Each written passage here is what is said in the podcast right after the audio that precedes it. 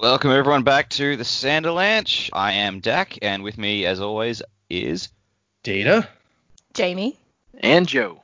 And this week we're covering chapters 24 and 25 of Mistborn: The Final Empire. In these chapters, it starts out pretty happily. The gang's all back together and having a really good time. So naturally, that means things are about to go to hell. Uh, and it t- turns out Yeden has ruined everything for everyone. Has led part of the army into battle, and now most of them are dead, and the rest of them are just like, holy shit, what the hell do we do now? So yeah, fun times. So buckle up, strap in, and uh, get ready for the Sanderlanche to begin.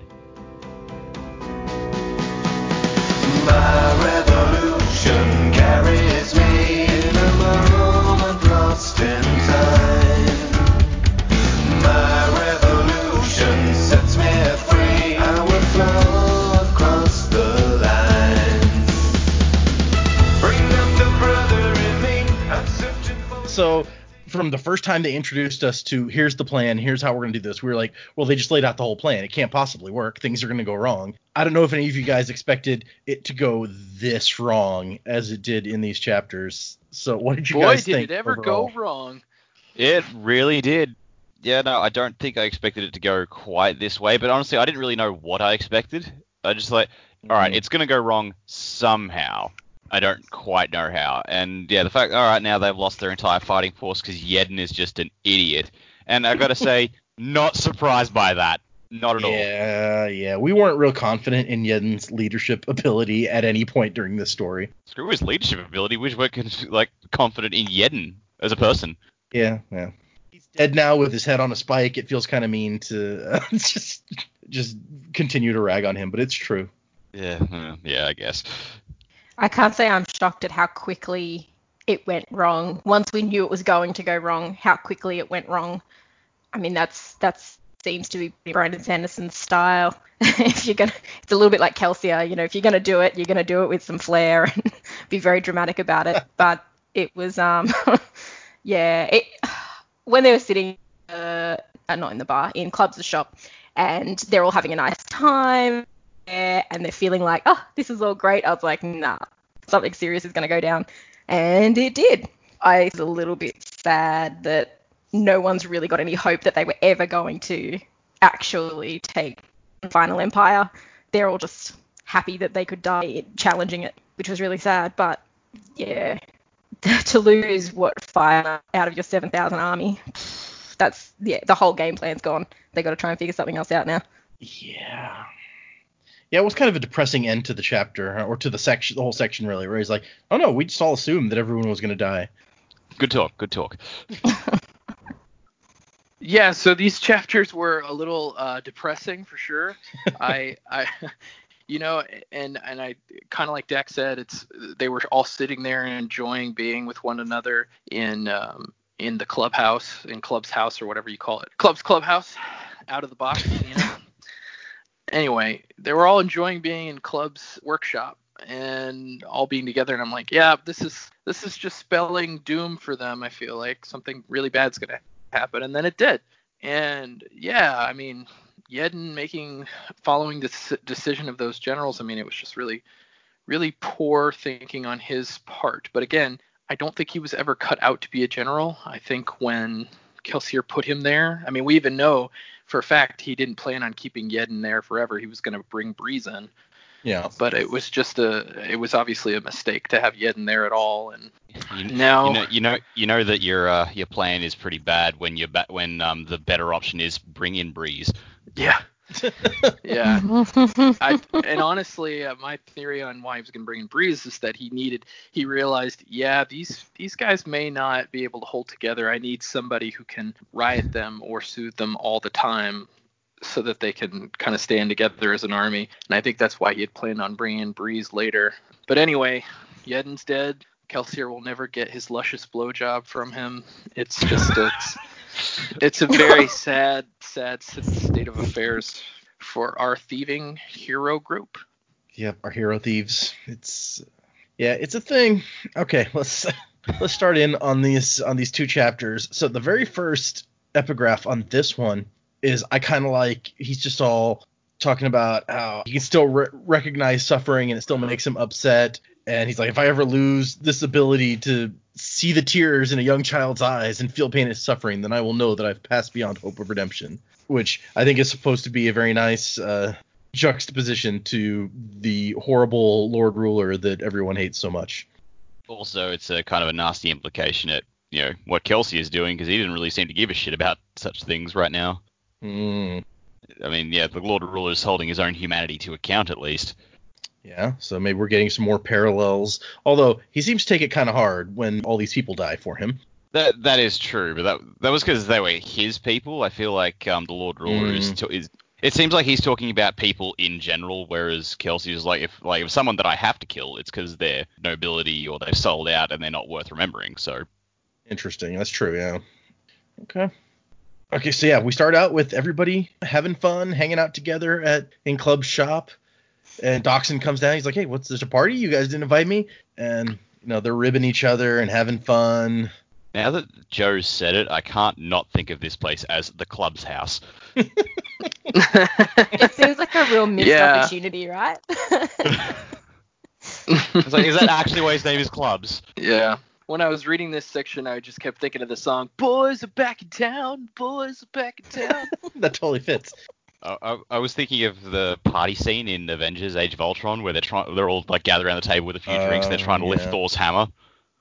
Except Yep. instead of a hammer, they were going for an accent. Uh, we start out with uh, you know Ham having ripped the sleeves off of his uniform coat because, as I mentioned before, he hates sleeves, and uh, he just wears vests with nothing underneath. He worked hard for those pewter arms. Got to show them off.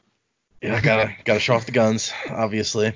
And I, I, I like his little his little thing about uh, how money is a physical representation of the abstract concept of effort. And then Kelsier's like, oh, by the way, I need a few physical representations of the concept of effort. It's a fun little exchange before they move into uh, making fun of Breeze by all talking in spook speak, which I love. the The very first part of that is Spook says the thing, and Breeze is like, I have no idea what you just said, child. So I'm simply going to pretend it was coherent and then move on because it reminds I mean, me so much of our discussion in the last episode. I was going to say, yeah, that's pretty much our game plan. But ironically, They'll Uh, explain in- it. well, in this case, hold on, let me find it now. So in the annotations for this chapter, he says, "If you hate Spook's dialect, I apologize for this chapter. This is the place in the book where I spent the most time on it, and I really like some of the phrases here. I tried to make the dialect focus on rhythm and sounds, making it alliterative and interesting simply to say out loud. But in case you need it, here's a loose translation of the exchange in the chapter. Uh, Oh, so, good. Yeah, I'll, I'll tell you guys what this means. So, so Br- Breeze gets spooked to go get him some some wine, and he's like, "Oh, I love this kid. I barely even have to push him." And uh, Spook says, "Where is it?" Yeah. Icing the knot on the playing without. icing the knot on the playing without. And uh, apparently that means it's not nice to play with people like that. To which uh, that Breeze makes his response about. He's like, I'm just gonna pretend that makes sense. And Kelsier says, losing the stress on the nip, nodding without the needing of care, which apparently means roughly, oh, don't worry about what he does to you. He's not worth your concern. And Spook says, uh, riding the Ryle of the Rids to the right, which apparently means you're probably right. That's the most abstract one for me. What? Yeah, exactly. I, I was like, that's that's so far. Come on. And then Breeze is like, "What are you babbling about?" And Spook says, "Wasing the was of brightness, nip the having of wishing of this." Which means he wants to be clever. He pushes people around because he wants to prove that he is clever. I don't know where clever comes into that, but uh, and then I, I think that Kelsier's actually is the easiest to read, where he says, "Ever wasing the doing of this." Like I get that one. It just means like he's always Yeah. done that basically. Now that you've given us the context of the earlier sentences, sure. And then Ham says, "Ever wasing the wish of having the have, brighting the wish of wasing the not," which apparently means he's insecure. I think he worries that he's not really that clever. And that's the end of the translation. Because then Dockson just pulls out some bullshit. yeah, which they say Just doesn't actually sound mean like anything. Cool. but it totally works. And Breeze is just like, "Oh my god, what is going on? Have I just had a stroke or something?" And then everyone laughs at him because he's fun to make fun of. But then at the end of it, Spook says something in perfect fucking English. He does. Yep. And I was like, well, you can do that. You've been able to do that this whole time. Yeah, that's. You've I done think that that's the thing that now, buddy. right. I think that's the thing that pissed me off the most. It's like this kid obviously knows how to speak regular English. What's wrong with him? just speak English so everybody can understand you. Like I understand if you're with your friends and you all speak that dialect and you know what's going on. I, I get it. But when you're in regular freaking company, speak English. It, it just makes me think there's a there's a robot chicken sketch where like Yoda is uh, uh, is on one of the ships and he's giving directions in his you know typical Yoda speak. And one of the and one of the clone officers get kneels down next to him. And is like look I get what you mean but we're in a battle situation where clear concise instructions can mean the difference between life or death. So can you please just maybe like dumb it down a bit for the rest of us so that we're all on the same page? And Yoda's like hmm, that's a good point. You give me a lot to think about I like yeah that that sounds like robot chicken. All right. Yep. I love. Yeah, I I I can see the comparison there. But I think in Yeah. this case it's a fun scene of using this because it's just to make fun of Breeze, like the whole thing. do like making fun of Breeze so hmm, now I'm conflicted It's- uh, Breeze just like gives up. He's like, "Ugh, whatever. It, it says he rolled his eyes indignantly and shook his head and muttered about the crew's gross childishness. So, but I, I think they make it pretty clear from a couple of little bits in here that this is supposed to be a straight up contrast to the earlier chapter where Vin is standing outside watching them have fun and to show how far she's come. Yeah, well, she makes that comparison herself. Yeah. Like she's just like, oh man. Although I, it didn't click initially because she's like, oh, she imagines she she see a, a figure at the front. I was like, oh fuck, they've been found. No, it's a nice little moment of recognizing character growth over six months. Yeah. There's also a moment in there, I don't know if anybody else picked up on it, where Kelsier hands her like a cup of wine and she pauses for a second before drinking it because she didn't ever used to be comfortable drinking a drink that was prepared by someone else. Yeah. And so that was a smaller little note to that same character growth. So we find out that one of the great houses is on its way out of the city, basically. House Tekiel. Which isn't uh isn't that one of uh Elend's friend uh, Elend's friends? Isn't he one of the House Tekiel guys? Yeah, that might be true. Hold on, let's see now. We're gonna we're gonna remember, go back actually. I and, rem- and look. I remember one of them was Hasting, but I don't remember. I thought Tekiel was one of like the, the unlikely people he would be speaking to, but maybe that was Hastings. Yeah. I'm not sure. If it is one of them, I just wonder how that would affect kind of what they're doing and planning and things. Uh, I'm not seeing that among the people that he was talking to. It is the house that Kelsier tell when he's pretending to be uh, an informant. He tells Venture that Tekiel is buying arms from like House Hasting or somebody else at a huge discount, and that they're cheating him because they're not selling it to him as cheap. But that is the only other one that I'm finding in here, other than the fact that that's also the house where he threw the dead guy in on their lawn. Hmm. Definitely one of the ones that he was manipulating anyway. It's working. Yep. So that part of the plan is is going well. They're one tenth of the way to destroying all the great houses. Woo. It's just going to be you know harder without an army. Well, I mean, they haven't been destroying the houses with an army, so like, That's they don't really need the army for that po- that part of it. Kelsier says they're going to keep throwing balls until the end because it's uh, the political battlefield of this house war, and they're going to send Ham to the garrison to talk to his contacts. And then Kelsier's slightly offended that Vin wants to go with Ham and learn how to use pewter uh, better, and she doesn't want to come out and say that's like, well, he's probably better than you at pewter. You can't hurt Kelsier's, you know, pride too much. He doesn't take it well. That's his own damn fault. the crew's concerned about the mysticism around Kelsier and the 11th metal, and he totally blows it off. He's like, "Yeah, we'll, we'll talk about it later." So I don't know. What do you guys think is going on with? Uh, is it just about you know his uh, his reputation and making himself like super famous, or I don't know. Um, I feel like knowing Kelsey, I feel like it's something he just hasn't thought through. He's like, oh yeah, this is something that will totally help people think that things will be good to go, and then like over time, that's just conflated with his ego, and he's just sort of made it about himself. But he has, I don't think he has any really clear idea of what he's doing with it. He was hoping, I mean, he mentioned he was hoping to have figured out the 11th metal by now, and he hasn't. So he's just kind of trying to put off having to deal with any discussion over it until he figures it out because he still thinks he can. So I feel like he's Mm. just like, I'll like I'll get there because it's me. I'm awesome. I'll sort it out. but I just haven't sorted it out yet. okay? Uh, and then we get the scene that we talked about earlier, where he wants to send Breeze. I like Breeze's line of, "Have you finally grown so jealous of my impeccable fashion sen- sense you've decided to have me disposed of?" That's where his brain goes first. Like I'm just so fashionable. It's either his Oh. clothes or his wine. This guy. Hmm. I don't know. It, it Breeze is so fun. It, I, it's it, he's so fun to like make fun of that I, you can't even hate him for it. Oh yeah. I don't, I don't dislike Breeze. I just think he's he's just such an easy target, as the rest of the crew obviously think as well. And I, I also like his reaction to becoming a general, where he's just like, "I lead from the background, my dear man. I don't stand out in front. My head be a general. Do you have any idea how ludicrous that sounds?" Which, yeah, it kind of does. Let's let's be fair. And then it turns out the whole army like falling apart was all Breeze's idea, specifically so he wouldn't have to become a general. Yeah, he engineered it It's overnight. one way to get out of it. It's like I don't want to leave the city. All right, Yeden. Uh, yeah, hey, hey, buddy. Um, yeah, it's me. Just like, go out, make an attack somewhere, fuck it all up, and that way I don't have to leave ha- leave home. and they're just they're having a good night. The, night ends with them just hanging out, happily laughing, and Vin's like, "Man, if only Reen had known that this sort of thing was possible, maybe things would have been different for us." It has to end on a little bit of a bittersweet note, but you know he can still show up and be part of the the good life. Vin, you don't know. After all she's put through, I'm just like, I really hope not. This guy's just like a massive twat. well, we never actually met him. All we know is what Vin says he did, which we, we could probably believe Vin, but we don't know that much about I his guess. actual personality. Like we've never been in a conversation with him. Turns out honestly, he ran the an ice cream truck on the side.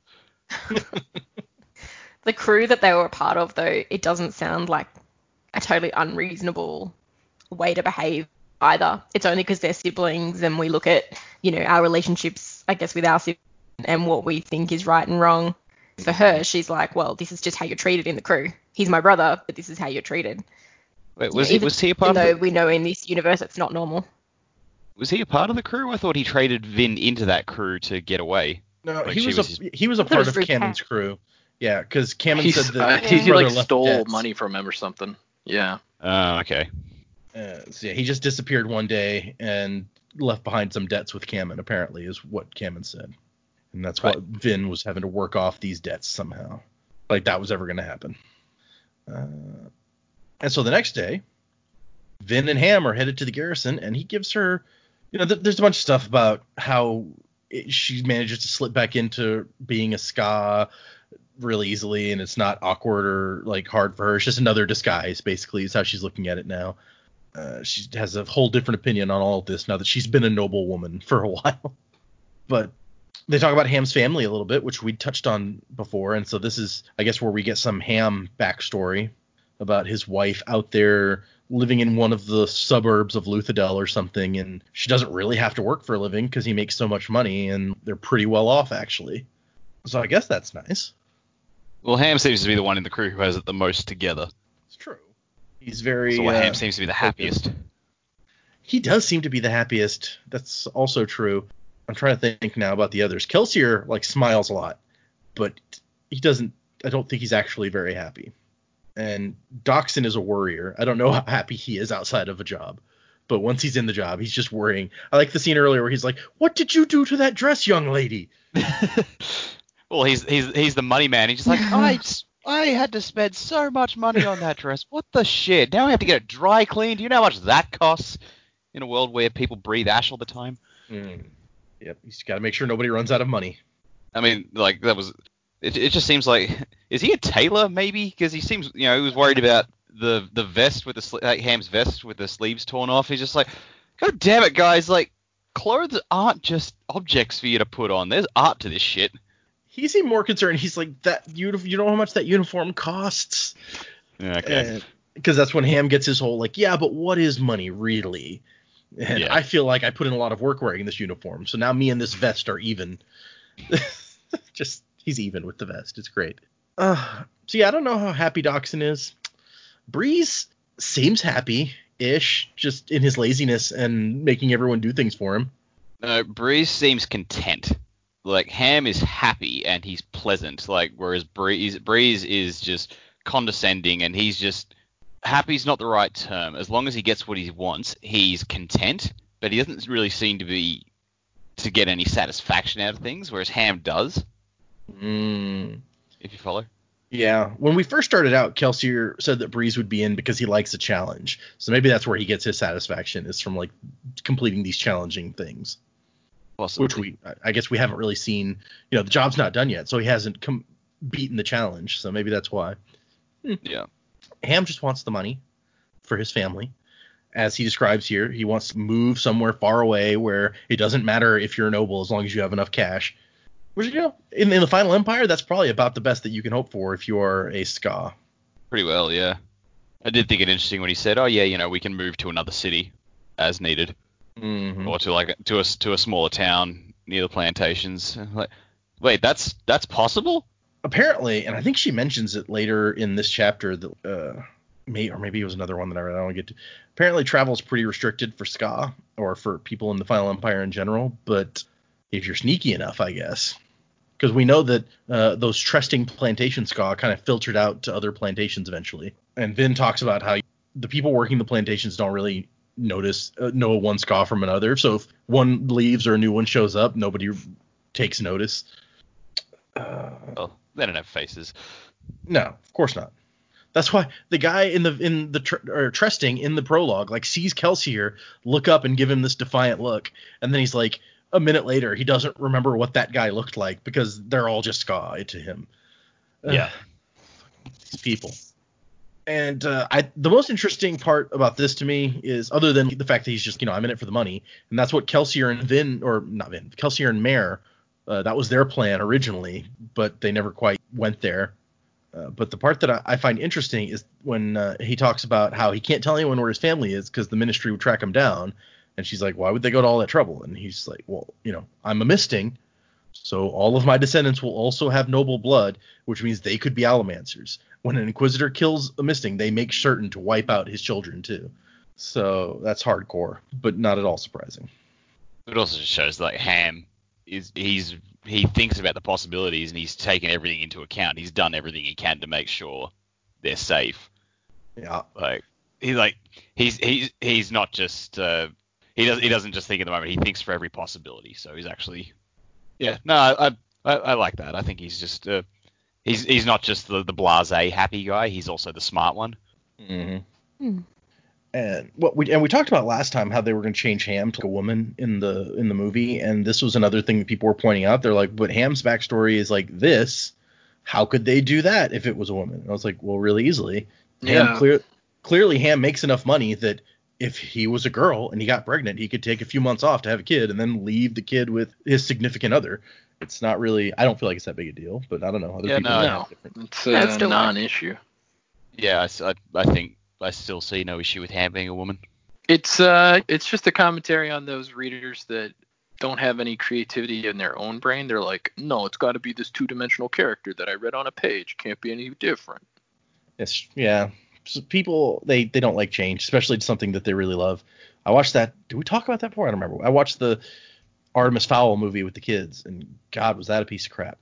I've heard Yeah. that. I know nothing about the books, but uh, like everyone I know who does says it was just the worst. I like the first book in the series. I, I found it pretty enjoyable, and it has fun characters and like a clever plot. I thought, but the movie's just like, ugh, it's so annoying. But there's a lot of books in that series, and they get weird afterwards because in the first book, his whole thing is he's a criminal genius, and he's he's a criminal, this like 11 year old criminal or something, and he has this plan to commit a crime basically. So he's not really a good guy. And then in subsequent books, they had to kind of change it so that he was a good guy because he's the main character, which uh, kind of neuters the whole thing for me. But whatever. We're not talking about those books. I'm sorry. we can't we can't have the Hello, protagonist for kids kids book be a bad guy. What's that? Darth who? No, no, nothing. Hello and welcome back to the Artemis Fowl podcast. No, My name is Joe. I don't want to read most of those books again. So and that right there says everything we need. yeah, I mean the first book I've read several times. Like I said, I like that one, but the rest. Anyway, so uh, Ham gives her some tips on burning pewter. Basically, like you know, use it use it sparingly at a couple moments. I've been waiting for this for freaking ages. For some reason, I thought Ham would be one of the first ones she went to for for tips. Hmm. Well, and sadly, we don't get to actually see him demonstrate any of it, but he does give her like a nice long kind of overview of it. So I don't know. Do you guys feel that if that was Ham's, this is my thing scene, that we got enough out of it, or do we need some more? Well, I mean, she gets to use it when she and Kelsey are doing the mad dash. She still remembers some of the principles there, so Mm. It I mean, she just a- uses it completely contrary to how he says to use it, though. It's kind of like, okay, this is everything you've just learned from Ham. Oh, uh, yeah, okay, don't do that. We're going to do this. but I, I really liked that Ham's lesson was a little bit more of a, or less of a hands on, this is how you use this metal. It's about being smart and when to use it, instead of the, the subtlety of it. And that, like, you don't want to just go out, all out and burn your pewter because that'll give you away but be smart about it. Use it towards the end or use it just to balance yourself.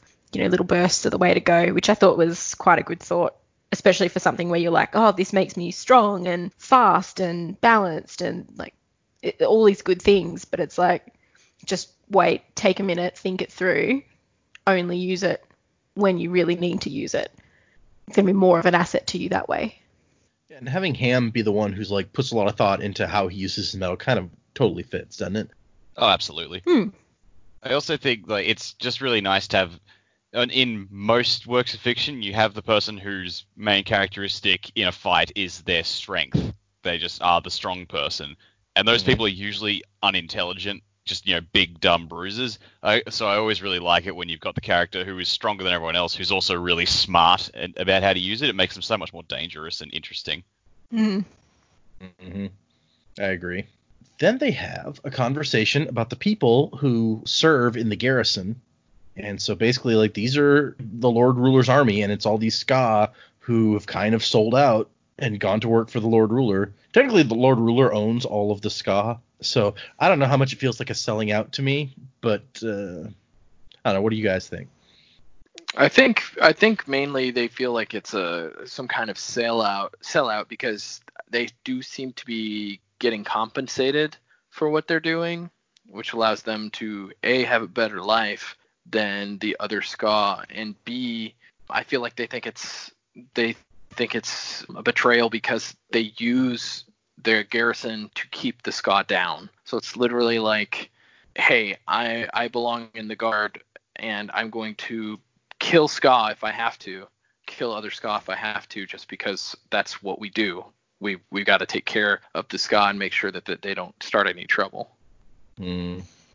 And he does say, he's like, these are mercenaries uh, who have been hired to fight. They'll attack friends or even relatives in a riot or rebellion. Uh, soldiers just learn to understand these kind of things. That's a little hardcore too, but I guess it makes sense in mercenary terms. It turns out Ham recruited a couple of these guys to be, you know, officers back out at the caves, the ones that he thought he could talk into it. Which says a lot about how smooth Ham must be as an operative to convince people whose job is to put down rebellions like this to go and join one without the rest of the garrison noticing. Hmm. That's a good point. I hadn't thought of that.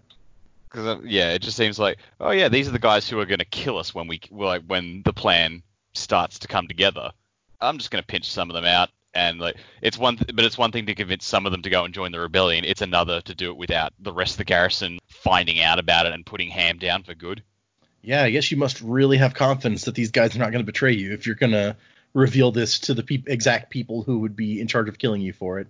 Yeah. That takes some guts. Uh, okay, so we get to the garrison where he's going to claim that she's his niece so that she can watch him kind of spar. But it turns out sparring is off the table for the moment because it's not, it, it's still a secret at this point, but there was an army of skaa rebels that appeared and attacked Holstep Garrison up in the north.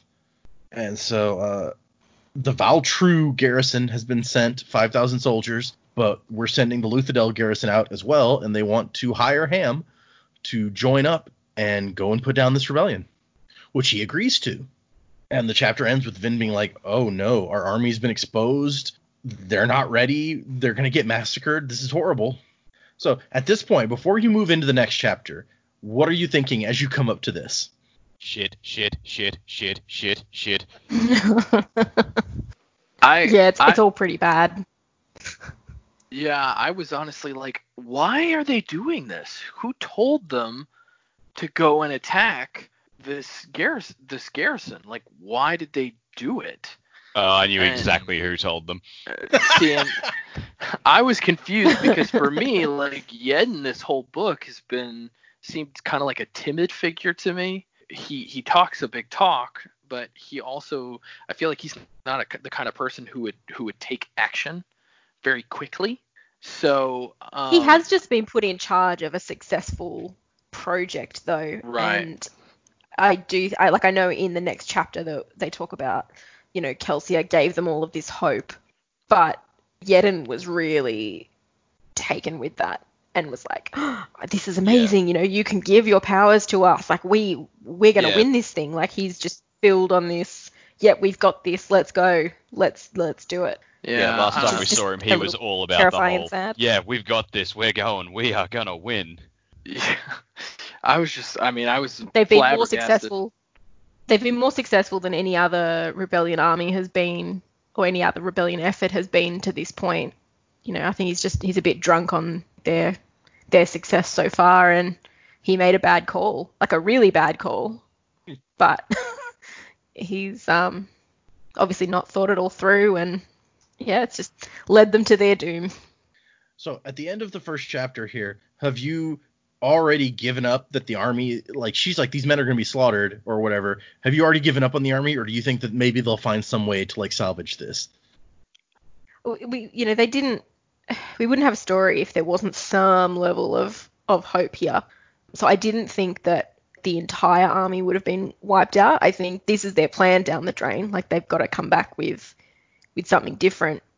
But I, I didn't think they'd be all gone. It would cripple them but i don't think it would destroy them when i when i got to that point okay I I was just curious since uh, at, at this halfway point what you guys were thinking. I, I feel like when I first read it, and it's been a long time now, but I feel like I was like, oh well, this this army is like the whole plan basically. There's no way that they're gonna lose it right here. They're gonna come up with some way to get around this. But uh, no, they pretty much all just die, which uh, was probably a big surprise to me the first time I went through.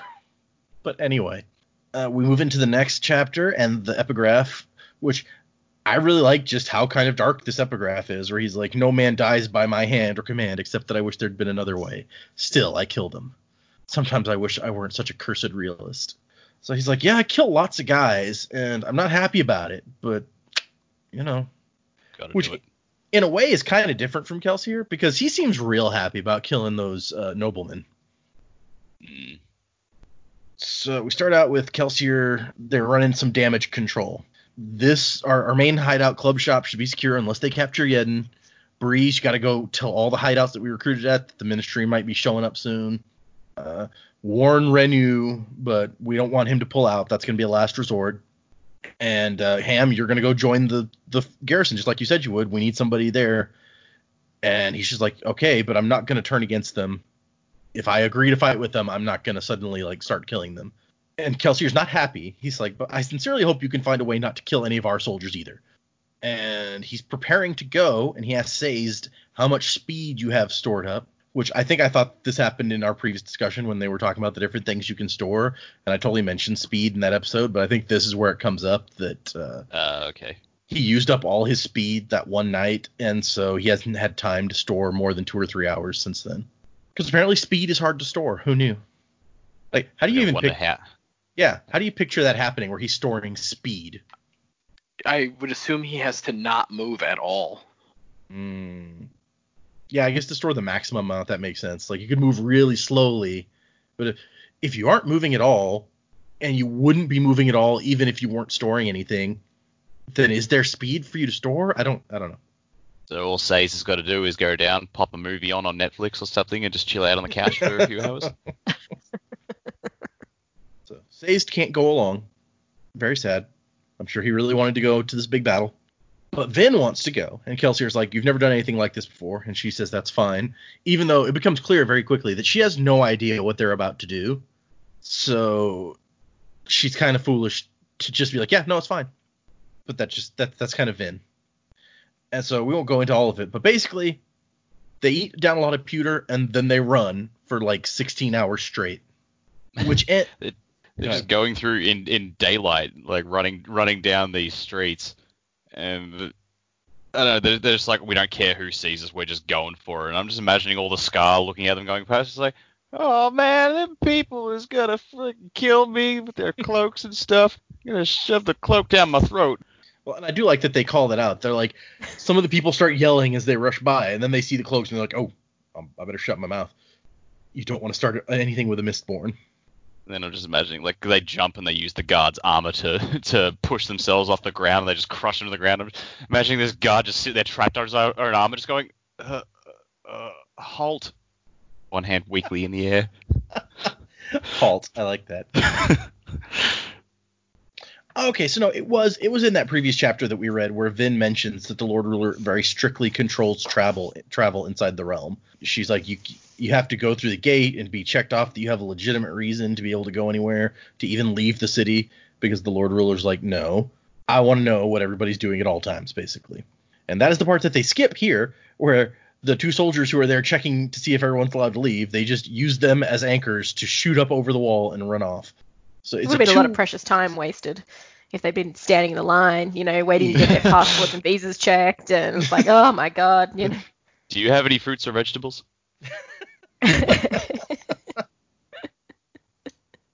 So it's a two week trip by canal, but we're gonna run it in uh, in 16 hours or less. And uh, she says they're running maybe not quite as fast as a galloping horse, but they do not stop running. They go all through the night and into the next day, and it results in some of my favorite bits of Vin thought, just because she's so out of it by the end. that She's like, "I'm going to die. I hate running. That's why I've always lived in the city, not in the countryside, so that I wouldn't have to run." And it's like she knew she wasn't making any sense, but lucidity was not currently one of her virtues, which is just an amazing line. And they find the battle, and they see their people getting just slaughtered. I did like hear how Kelsey is just like about to run straight into the battle, and Vin's just like, dude, what the hell are you gonna do? Like there is a, there is an army down there who gives a shit how much atium you got. You're not gonna be able to f- take on a whole army. Yeah, I mean, it's, we know it's like 5,000 guys down there uh, in this enemy army, so I don't know. See, and there's an example of like Kelsier really cares about these people. He's like, I don't give, I don't, I don't care if there is an army down there. I'm gonna go down and try to save my my army, basically, my people that I've led into this. And he has to, Vin has to stop him. And in the annotations, I it actually says it's like if Vin hadn't been there, he would have gone down there and he would have died. And that really would have been the end of the plan. So he's uh he's become a little more cautious since Vin got hurt, but he's not uh, he's still Kelsier.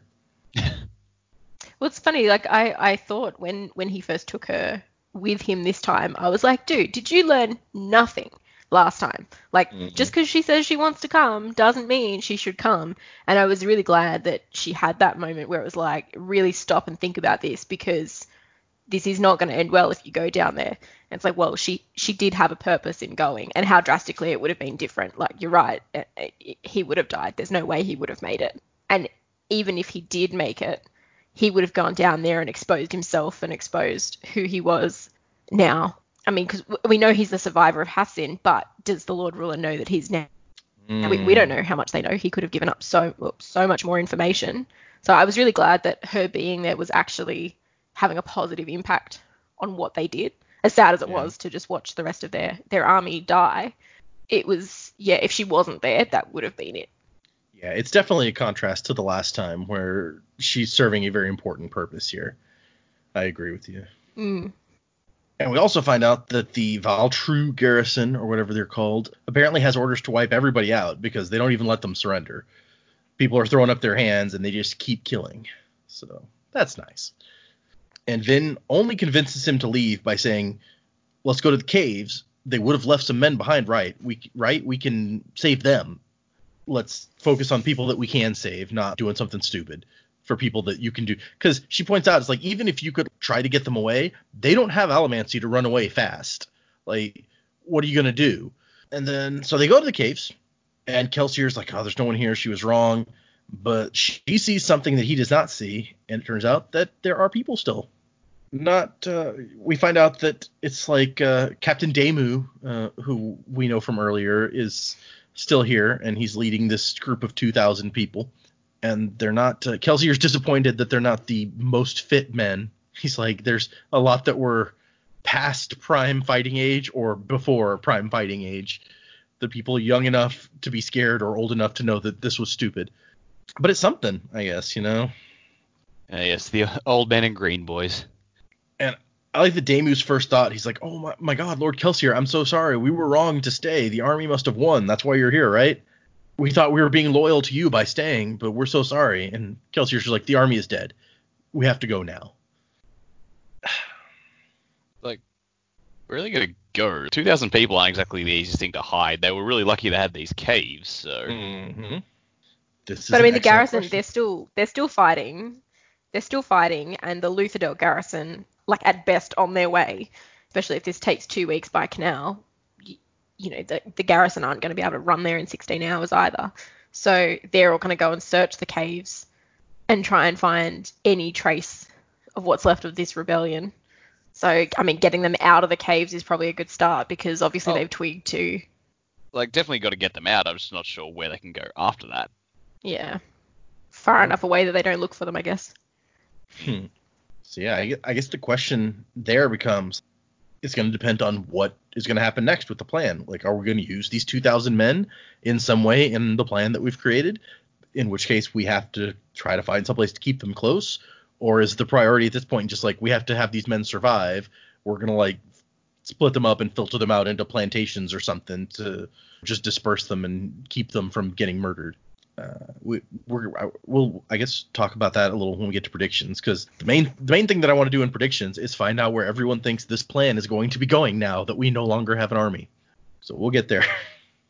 Uh, we get to Kelsier uh, out in the middle of the night with the whole army that someone has planned to bring bedrolls and food and all this other stuff. And Kelsier's like, as soon as I find that guy, he's getting a promotion because that's the best thing that's ever happened so far. and it turns out that Yeden, uh, we talked about earlier, how his generals were like, hey, it might be a good idea to give the men some battle experience. Let's go out and test the army and uh, by having an attack on this uh, garrison. And he meets up with the guy from the prologue, Goodman Mennis, as he was called. Been wondering if he was gonna show up. Yeah, I was I was kind of curious if any anybody had been wondering about that, or if it was just like, no, you know, he's he was a one-time character, but he gets a bit of a piece here, and he explains that the men believed in him and thought they couldn't lose. Basically, the generals and Yeden and everyone.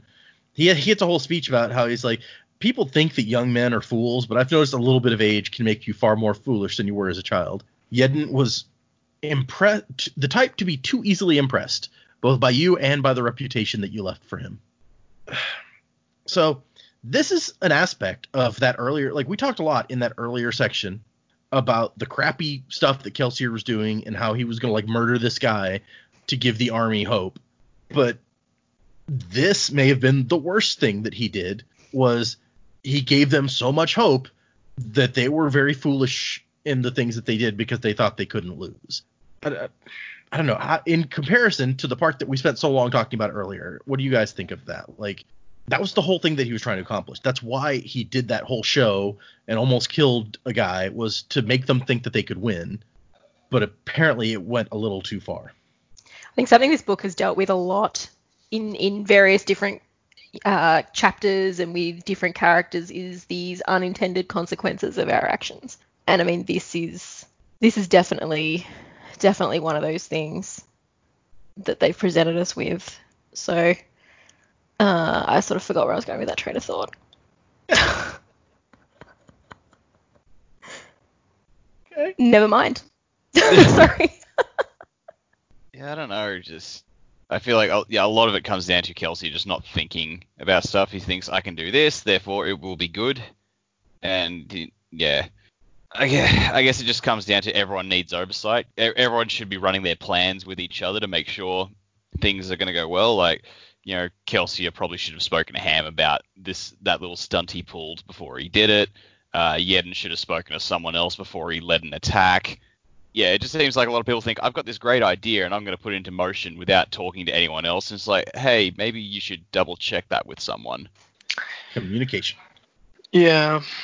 You know what it, it reminds me of? It reminds me of somebody who's trying to be Batman but is not Batman.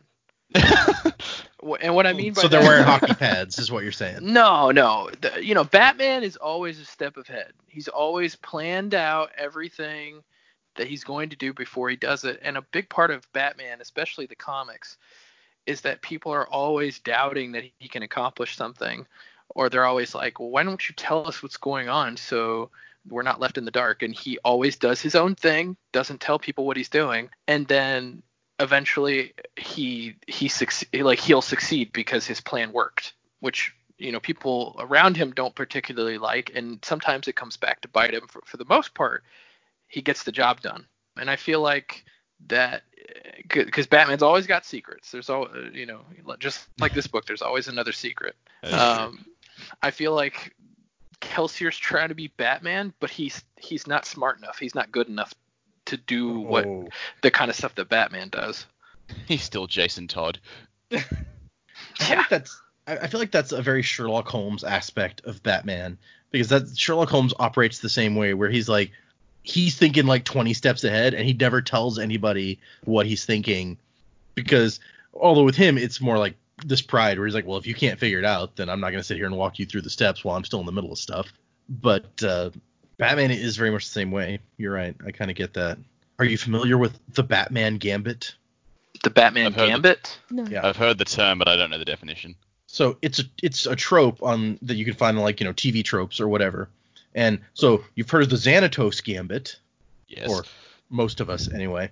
For for anyone who is unfamiliar, the Xanatos Gambit is from Gargoyles, where Xanatos sets up every plan so that no matter what happens, he wins or get something out of it. So his main plan might be like you know destroy this thing. But even if he fails to destroy that thing, it turns out he's got something in place to take advantage of the fact that that thing wasn't destroyed.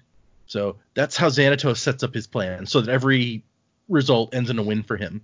The Batman Gambit is the Batman version of that same trope, where Batman sets up the plan, but it's based on him knowing everyone so well that he can predict what they're going to do in any given situation. So he knows what they're going to do, and he sets up the plan so that whatever it looks like he's doing at first, it's actually their reaction to that that gets him what he wants. And it's just what Joe was talking about reminded me of that because it's always Batman playing like chess 10 moves ahead of you, basically. Right. And I mean, and I feel like that's what Kelsier has been trying to do a lot, especially with him playing the houses against each other, and it has been working. But whatever his grand scheme, I feel like whatever his grand scheme was for using this army outside of what he's already told us, it just he didn't do it. He didn't do it the right way. He didn't do it properly. But by the same token, it comes down to like the error was not in some grand idea that he had and how to use it. It was some minor part of everything that he didn't think was important that wound up being the undoing. Because as it turns out, leaving Right. In charge without oversight was the problem here. And like you know, Kelsey Right. didn't think that would be a thing because he's just like, oh, Yeden's part of the team. It doesn't matter.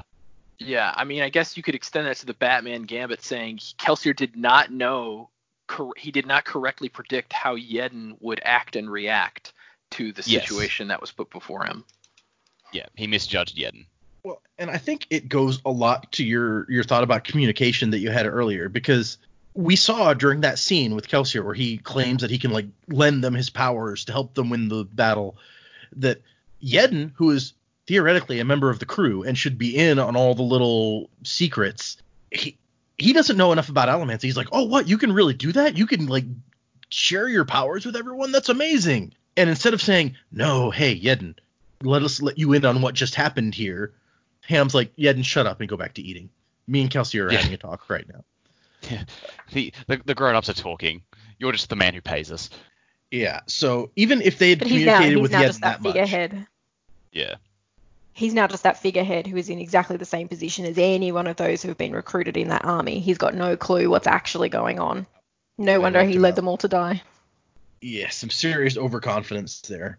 And the thing, and apparently he never even understood the plan well enough because they're like, even if this had been a complete success and you'd killed this garrison and every all our army had survived and we won this battle, you've revealed the existence of our giant army, which makes it useless because surprise was like nine tenths of this deal.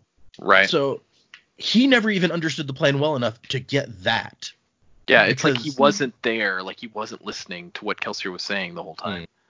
so it's Yeden started out as almost Kelsier's excuse. I feel like to do this. He's like, we found this guy that wants kind of the same thing Kelsier wants, and so he can use this as the basis for this job to bring these other people in. That the rebellion is funding us, and we're going to do this job. But he was always treating Yeden as kind of a piece on the board that was not a part of the team. no matter how much they called him a part of the team. And he ends up with his head on a on a pike for his trouble. Although, fortunately, it means that uh, they probably didn't have any time to interrogate Yeden and find out all of the uh, secrets that he knew. So that's good, right? Capturing him would have been worse. Yeah. Worse for our friends, anyway. Yes. Uh, Kelsier says that they're going to split the group up and send them back to Luthadel in small groups to lose them among the skaa population. So I guess that answers the question about what they plan on doing with them. I'd forgotten that line was in here. And Mennis advises him to uh, know when you've done enough, or know when to quit, basically. And Kelsier is having this whole scene starts out with Kelsier having being very introspective for maybe one of the first times that we've seen where he's thinking about did I do something horribly wrong here? Like I led all these men to their deaths basically. They went into battle thinking they would have some sort of divine protection from me, and that's all my fault because I basically promised them that was the case, that I would give them magical powers to uh, help overcome this thing. And I don't think we've ever seen him that introspective before. He's just like this is I'm messing everything up. He even thinks to himself, the job is dead. We failed. The army's gone. There's not going to be a rebellion now. We're not going to take over the city. Yeah, and it's interesting to me because he's having all these thoughts. It's interesting to me the thing that brings him out of it is somebody basically telling him the same thing. It's like, yeah, you, you know, you were trying to do something, and it uh, at least at least the skaa got a victory out of it. You know, that's that's more than we've had in decades. So you know, you you've done you've done something admirable, but it's it's time to quit now. And and after he's had all these thoughts about how the job is is done, then he turns and it's like, no, no, it's not over. You don't tell me to quit. Only I can tell me to quit. I'll show you. Nobody makes me bleed my own blood. Nobody. It's like, oh my god, the job is over. We failed. Yeah, man, we did. How dare you agree with me when I talk about our failure? And in in the annotations, this is interesting because I think this is the only time that I've seen this. But what he does in the annotations for this chapter is he says, "Here is a piece of my journal entry from the day that I finished writing this chapter." And so he says that he knew he wanted Kelsier to have this sort of soul-searching period, followed by the return of Mennis. But the problem is, I wasn't sure exactly how much I wanted him to self-doubt because he really isn't the type to second-guess himself. So I didn't feel like he could brood for very long which totally goes with our perception of Kelsier. Is like he's not a guy to second guess himself. He's a guy who's completely confident in himself at all times. I mean, he does brood a bit, but it's mostly about things in the past, like Mm. you know, with Mare and everything else like that. And he's and he's kind of just like, that was last time. Now I'm so much better. And yeah, basically. But he says the second half of this chapter didn't start to work until I made Mennis a conversational antagonist, having him advise Kelsier to give up. That was also his function back in the the prologue. He, he says chapter one, but it wasn't chapter one, so I was trying to figure out what to put there. Uh, so apparently, uh, you know, originally he had this guy uh, not as, I guess, antagonistic towards Kelsier, although he's not really that antagonistic. He's like, hey, you did good. It's the time to give up now. But I guess Kelsier needed someone to say that kind of thing to him and not try to encourage him that no, it's okay, you can still do this, in order to turn around and be like, no, I'll show you. Uh, yeah, it's, it's it's the sort of thing like if Mennis said, "Hey, we can keep going," Kelsier just fights with what people are telling him. So if Mennis had said, "Yeah, we can totally keep this going," Kelsier probably would have just gone, "No, we can't. It's all over." Kelsey is just the contrarian. He, he really is. As long as Also- because he's so full of himself that he can't help it. Yeah. Also, just on the note of the annotation, so so Sanderson writes at, like writes and writes and writes, and he churns out books once a year. And in addition to writing a book, he also keeps a journal the same day. Like, does this guy do anything other than write? Yeah, and see, I, I think maybe he didn't do the journal for that much longer because, like I said, that's the only time I've ever seen that. But it's oh, Okay. interesting that you say that because he did annotations for several books on uh, all three of the Mistborn trilogy, uh, Elantris and Warbreaker. And then at some point, it was like, I just realized I was spending so much time going back over these chapters and writing up these little notes that I could have been spending writing another book instead. And so at some point, he stopped doing the annotations. Uh, so we'll we'll enjoy them while we have them. But uh, yeah, he writes a lot, and the way that he describes it, when he gets tired of writing something, he winds down from that by writing a different thing instead. That so explains that's so much. yeah, no, it, it does. That's why he has like all of these different books because and sometimes he'll be working on one book and then there's one book, maybe in the Mistborn series actually, that it was just like he's in the middle of doing something else and he needed a little break from that, so he started like a two page writing exercise that just became a book on like a plane ride or something. It was like, oh hey, this is practically a finished book now. So he's a little bit crazy. But I love his work, so I'm okay with it. I'm fine with him being a writing machine and not like Yeah. Rothfuss or somebody. I don't need another Rothfuss. It's okay. Yeah. Uh, sorry. Back to back to what we're talking about. It's it's really super depressing actually that Mennis is like as we talked about earlier, he's like, "Oh no, all these guys came here expecting to die and you've you did really uh, something amazing. You gave the skaa the greatest victory they've had in decades, maybe centuries." And that's what really sets Kelsier off where he's like, "This is what is wrong with our lives is that the pointless death of 5,000 men is the greatest victory in decades or centuries. That's how hopeless our lives are that we have to find comfort in defeats that we already assumed were going to happen anyway. And so he's just like, that wasn't a victory Mennis. I'll show you a victory. Bum, bum, bum. Tomorrow is another day. and that's the way that we wrap up that chapter is just being like, no, I'll show you a victory. And he's like, he wasn't going to walk away. He wasn't finished yet, not by far. And that's the end of part Oh three. no. Stomach clenches. Ominous, ominous thunderclap. Boom boom. So, any any final thoughts on these two chapters before we move into? I, I want to get everybody's predictions on what exactly is going to happen to the plan at this point. Final thoughts. Spook. No, I'm just kidding. You could cut that out. I don't think Vin's gonna do that. no, she's. uh, It doesn't seem likely, does it? She even thinks at that party. We, we we jumped over that, but she's just like he's he's avoiding looking at her, and she's like, I'm gonna have to deal with that kid, but not tonight. Elend was not a murderer, and Kelsier was back. This is a night to party. That's that that that's her boyfriend material threshold is not a murderer. Not a murderer and only had sex with a prostitute one time. My kind of guy. Uh, I did for some reason when reading this bit with Mennis coming back. I have absolutely no idea why, but as soon as Mennis started talking, I heard Sam Elliott's voice. I can see that. I don't know why. It, that didn't happen in the prologue. Just all of a sudden now, it's just like, here, yep, here we go. Sometimes you Watch. get the bar, and well, sometimes the bar heats you. He's like, Kelsier, do you have to use so many cuss words?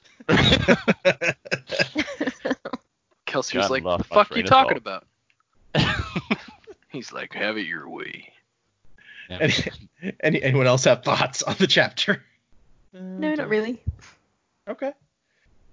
So, predictions. Let's go reverse order of how the introduction section. So Joe can go first on predictions. How do you think Okay. the plan is going to go from here on out, and then any other predictions you want to do too? I don't want to stifle you. Yeah, sure. Stifle meat bag. No, um, that's a nice Bender quote for you there. Futurama, great Uh. show. Uh, until Comedy Central picked it up, and then it was terrible. Yeah. No, it, it, it got we'll, weird. We'll move on. Um, so I really don't know. I mean, I feel like he he might just try to start chaos in Luthadel at this point, just like blatantly turn ha- turning houses against houses, instigating as much rivalry and war in the city as possible, just to plunge things into chaos. Maybe he may try to do like planned strikes against certain outlying garrisons and things just to I mean that I feel like that's his only move now. Just like plunge everything into utter chaos so that he can somehow reap the benefits of it. That's uh, that's my immediate predictions for how the plan's going to go. Okay. Um, I've got a few things also that I want to talk about in relation to just just theories that that I've had that we've all had in the past that kind of where I think the book is heading generally. So I'm gonna I'm gonna start with like little bits. For example, the earring. I mean, we talked about this to to, to an extent. The earring that Vin has, her mother gave her. I do I do think Vin must have snapped that day, whether it was when her mother tried to kill her or when she killed her sister. However it, it happened, I think maybe Vin killed her sister. I don't know the exact details. The earring is a mark of the nobility, or basically people like you know the the jewelry jewelry metal in general it's like that's a mark of nobility her mom is calling her a queen if anything you know at the least i feel like that means that vin that she's acknowledging vin's noble blood at the most calling her queen i would think that she is the lord ruler's daughter which is something i've been theorizing about for for a while so we've got that piece i think reen knew more about vin than maybe he let her know. And I think that's maybe why he decided to leave because he didn't want to be around her when whatever explosion around her might have happened.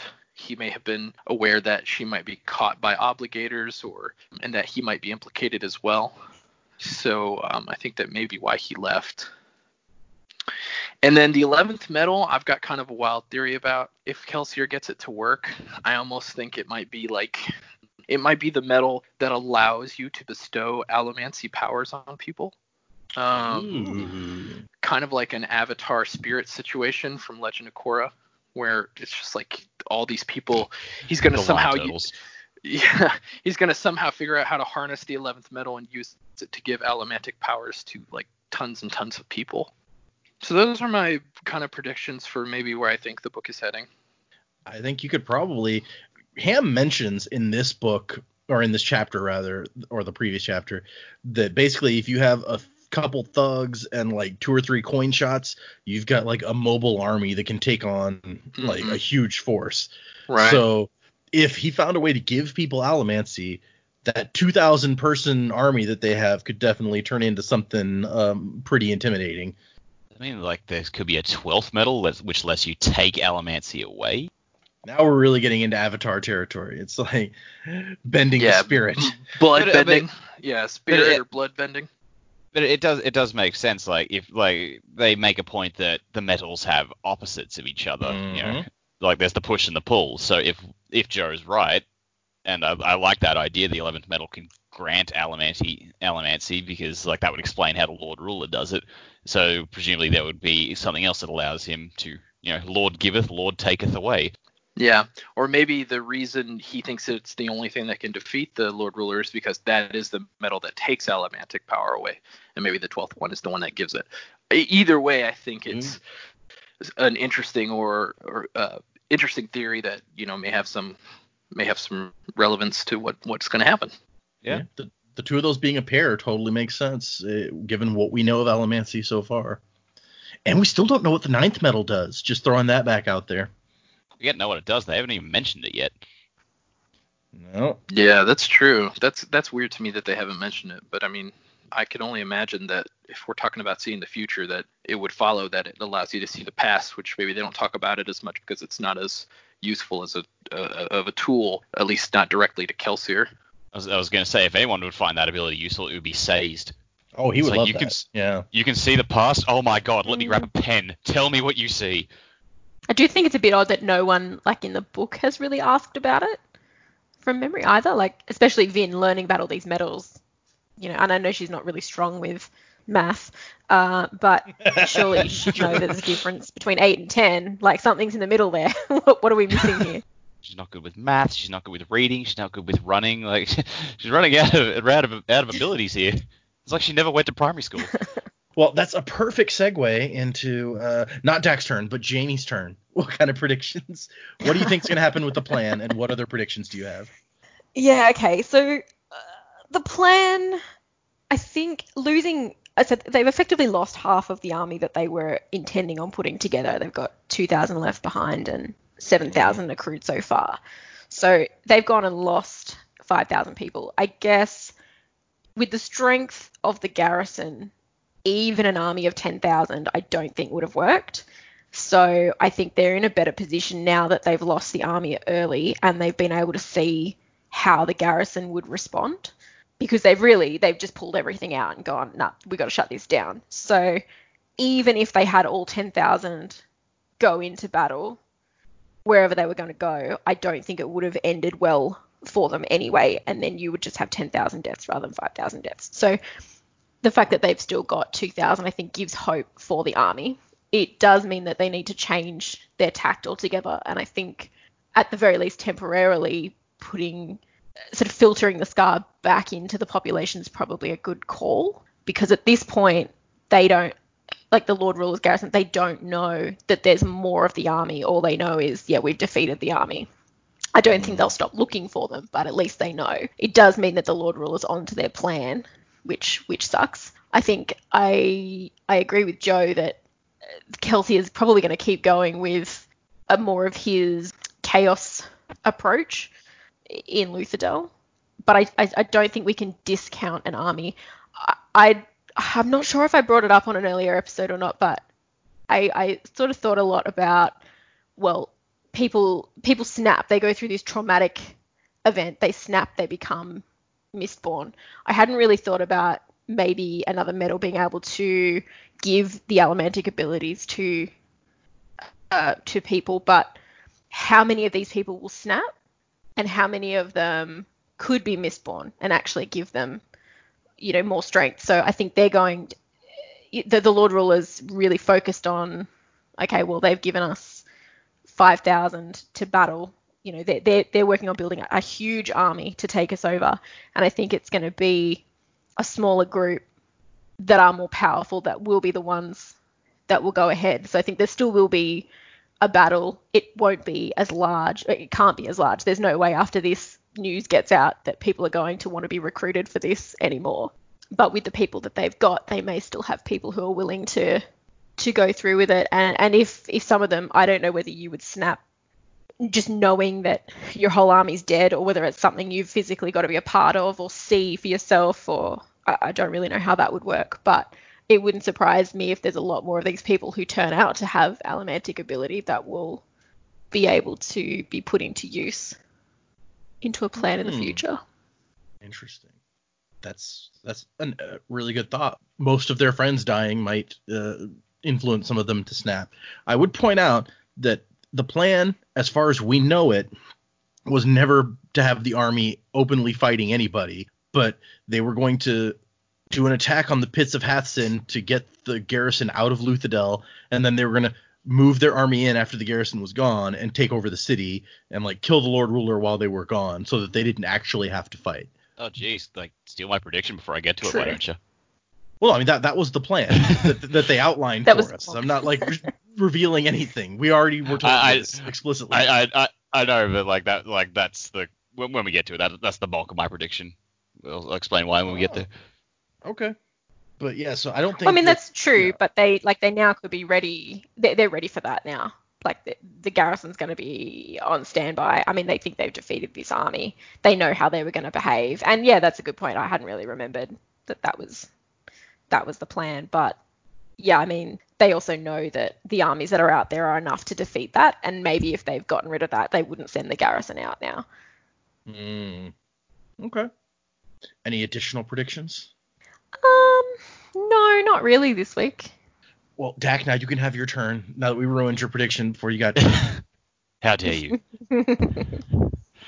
um, yeah, no, like my thing hinges on the fact that they've sent the garrison from uh, out from Luthadel to uh, go deal with this army, and so I thought the the crew is nothing if not opportunistic. Like they see an opening and they'll take it. Think of like, oh Ham, you volunteered to go with the garrison like an hour ago. Yeah, get on that. Go go help them out. So we've got a man on the inside. So mm-hmm. I think that that will probably come into play. Like they might leave a few pockets of resistance out rather than going for occupying the city while the, while the garrison's out there. They might leave some little insurgent groups out in the wilderness to form a guerrilla warfare style attack and lead the garrison from place to place. The main thing is to stop them from coming back to Luthadel. Meanwhile, the bulk of the forces, sure, there's not many left. But they can also do the same thing in the city, do do more guerrilla warfare style style things to weaken the city while the garrison is not there, and then you can try and just I, it just that just strikes me as the, these are the guys that will take especially Kelsier, he will take the opportunity from what he's got. And at the moment, what they do have, they don't have the army, but they do have a city without a garrison. So it's more undefended, and it's going to be easier for them to make their attacks and make their strikes. So I picture, yeah, Mm. going going more guerrilla warfare style rather than the all-out invasion they were planning, and then they will try and take the city from that. And I think that's going to draw the Inquisitors out because less of a garrison and more of smaller resistance. They'll think, yeah, two or three spike faces will be able to deal with this. um, and then we're gonna we're gonna really we're really gonna see the Inquisitors in action. I think as a result of this. Okay. Interesting. Yeah, you guys, Yeah. you got some good points in there. All right.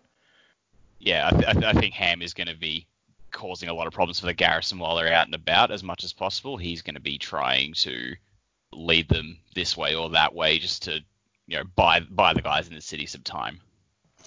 Didn't the the guy he was speaking to in the garrison said he'd make him an officer straight away? Yep. Yeah, Yeah, so I mean he could be in a position to actually mislead them. That's what I'm It's an interesting thought. Mm, Yeah, this is true. Okay. Any any additional predictions, just uh, generally speaking? I had a crazy as shit one in my head a second ago, and now it's escaped me. Oh, those are the best kind. I know. Damn it. Where did I? Where did that go? Uh. Oh yeah, yeah.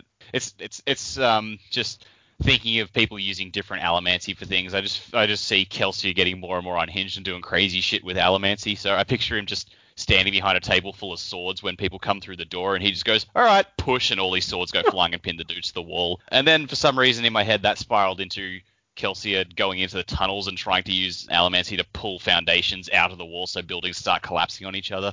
I don't know how likely that is, but that might be funny. That would be impressive. Yeah. Okay. I like uh, I, I I like how crazy that got. He's like, with swords making like an outline around you and pinning you to the wall. That's fun. Very specific.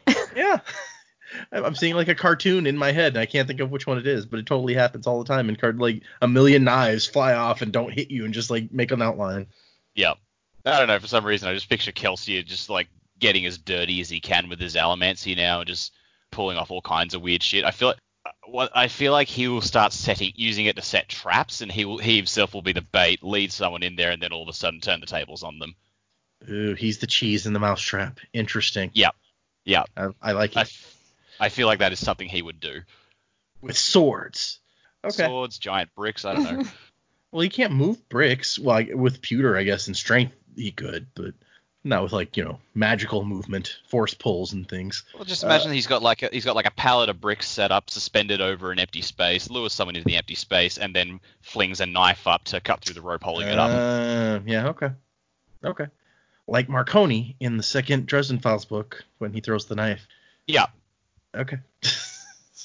There's a random reference that I threw in just because uh, people won't follow it. Okay. I like uh, I, I like all of this. This is all gonna be fun and will be fun to see. And this this leads nicely into uh, the next thing where we got a couple of emails that I was just gonna bring up.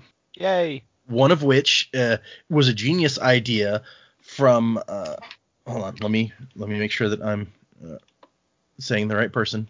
Looking at my emails from uh, Angela, who we've heard from a couple times. She was the first person to like ever email us. She sent in an idea where she was like, "What you should do is for the end of the book, put together a most accurate prediction segment once we found out what was right and what was wrong." Uh, is this the? Ooh. and br- bring back some stuff. So I'm totally trying to think of the best, most fun way to do that when we get there. I was thinking we might even like I would just read the predictions to you guys, but then when I edit it and put it up, I would like edit in that section from those episodes where that prediction was made, and uh, you know talk about uh, who did the best job overall. Because I even said at the beginning, I was like, I'm thinking about keeping score, but this will be more fun, where it's just like, listen to these crazy predictions that came true, because you guys have probably forgotten most of the ones you made anyway. So it'll be fun. Look, we made a lot of predictions so far. It's Yeah. hard to keep track of what we have and have not predicted so far. Exactly. So it'll be even Yep. better when you're you're like, holy crap, I said that. Also, I feel like that like this scoreboard thing, there'd be enough material in that to make a whole episode on its own. Yeah, Probably. quite possibly. And what? And I was thinking about whether to, because I feel like what the episode where we wrap up this book, there's going to be a lot of uh, discussion about like the book overall. And as you can imagine, probably when you get to the end of the book, a bunch of stuff is happening. So Yep, it that's how probably be a pretty full episode by itself. But the short that I have planned for us to read next is not is like as long as one of the chapters that we would usually read. So I was thinking maybe just incorporate it into the episode with the short that I had planned. So it's like the first half of that is some you know fun this kind of stuff, and then we'll talk about the short after. But we'll see. We'll see when we get uh, that far exactly how it'll go. But yeah, that was one thing that we got. I loved her idea. Thank you, Angela. It's genius. And I'm working. I'm still working on exactly how I want to see it play out, but it's going to be fun. And the other one, which I was just going to mention, uh, was we got a comment. Somebody suggesting that we uh, we all introduce ourselves at the beginning of every episode, and we discussed it. And basically, uh, we do introduce ourselves. What, uh, what what the comment was like specifically, like saying what we do, like what are our professions, to give a better idea of our uh, our outlook and our perspective that we're bringing to this. And we talked it over, kind of decided that it's probably it's going to bog the whole beginning down too much, and we don't want to get into repeating a whole long thing at the beginning of each episode. So not taking that particular one, but I didn't want uh nah, I have to find his name again. I didn't want anyone Blue Priest was the person who gave us that suggestion. I don't want anyone feeling like we weren't listening to all the things that we're hearing. We are. I just can't promise that we will take all of the suggestions. So there's that. Uh, Appreciate the suggestion. Didn't think yeah. it was feasible. So, if anyone else wants to send us stuff, uh, Blue Priest commented on Podbean, which you can absolutely do. Angela emailed us at thesanderlanche at gmail.com, which you can absolutely do. You can also tweet at us at the Sanderlanche or post on our Facebook page, the Sanderlanche. It's you may be seeing a pattern emerging here. That's, that's how that works. I have even uh, this week I created an Instagram account. I don't know how entertaining it will be because I don't know what pictures I'll be putting up every week. I can't just go out and steal people's fan art and start posting it because that seems a little bit uh, not cool. So I figured that I would just I'd give people the opportunity to follow on Instagram. And then, you know, if that's the way you want to find out each week when the new episode comes out and you can click the link from there, that'll be out there too. I'm going to try to make the pictures entertaining, but I can't make any promises. That's the new place this I week. think we, we check us out. discussed Sorry, go ahead.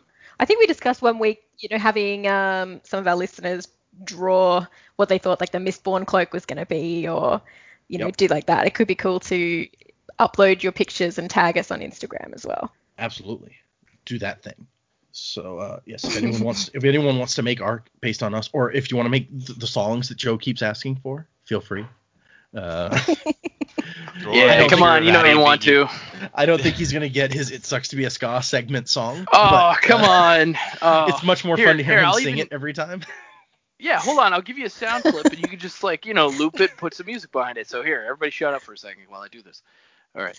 It sucks to be a skaa. There you go. Have that.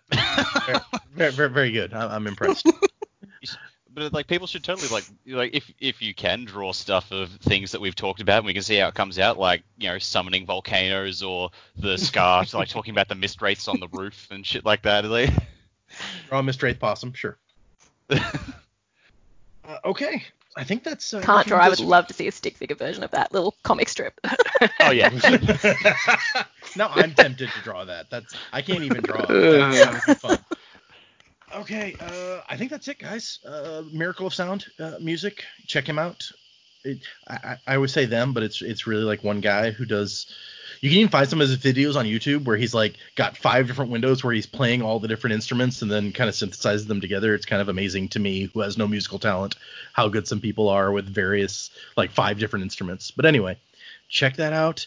Send us emails, send us tweets, do do all the things. We're in all the places now that I could think of. Do all of the do all of the wassing with the doing. yeah, the wuzzing and the Oh doing. Oh my God. and- hey, at least you got an apology in the annotations this time, where he's like, "If you guys hate this, I'm sorry about this chapter." Yeah, yeah. At least So- I got that. That's more than you get from most authors who write something you don't like, right? So That's true. anyway, thanks for listening, If you- everyone, and we will see Uh, you uh, next what, week. what chapters what chapters Oh! do next time Thank you very much. Uh, what chapters? Let me bring up my thing. Next week, we're starting part four. Dancers in a Sea of Mist is the title of part four, with chapters 26 and 27. Two chapters. I hope there's going to be exotic dancers. Yes. I hope your What- wife what- over here is just that one line as she's walking by your door. Uh, Okay. Thanks, everyone. Chapters 20, uh, 26 and 27. We'll see you next week. Bring up the brother in me. I'm searching for unity. Everything is changing.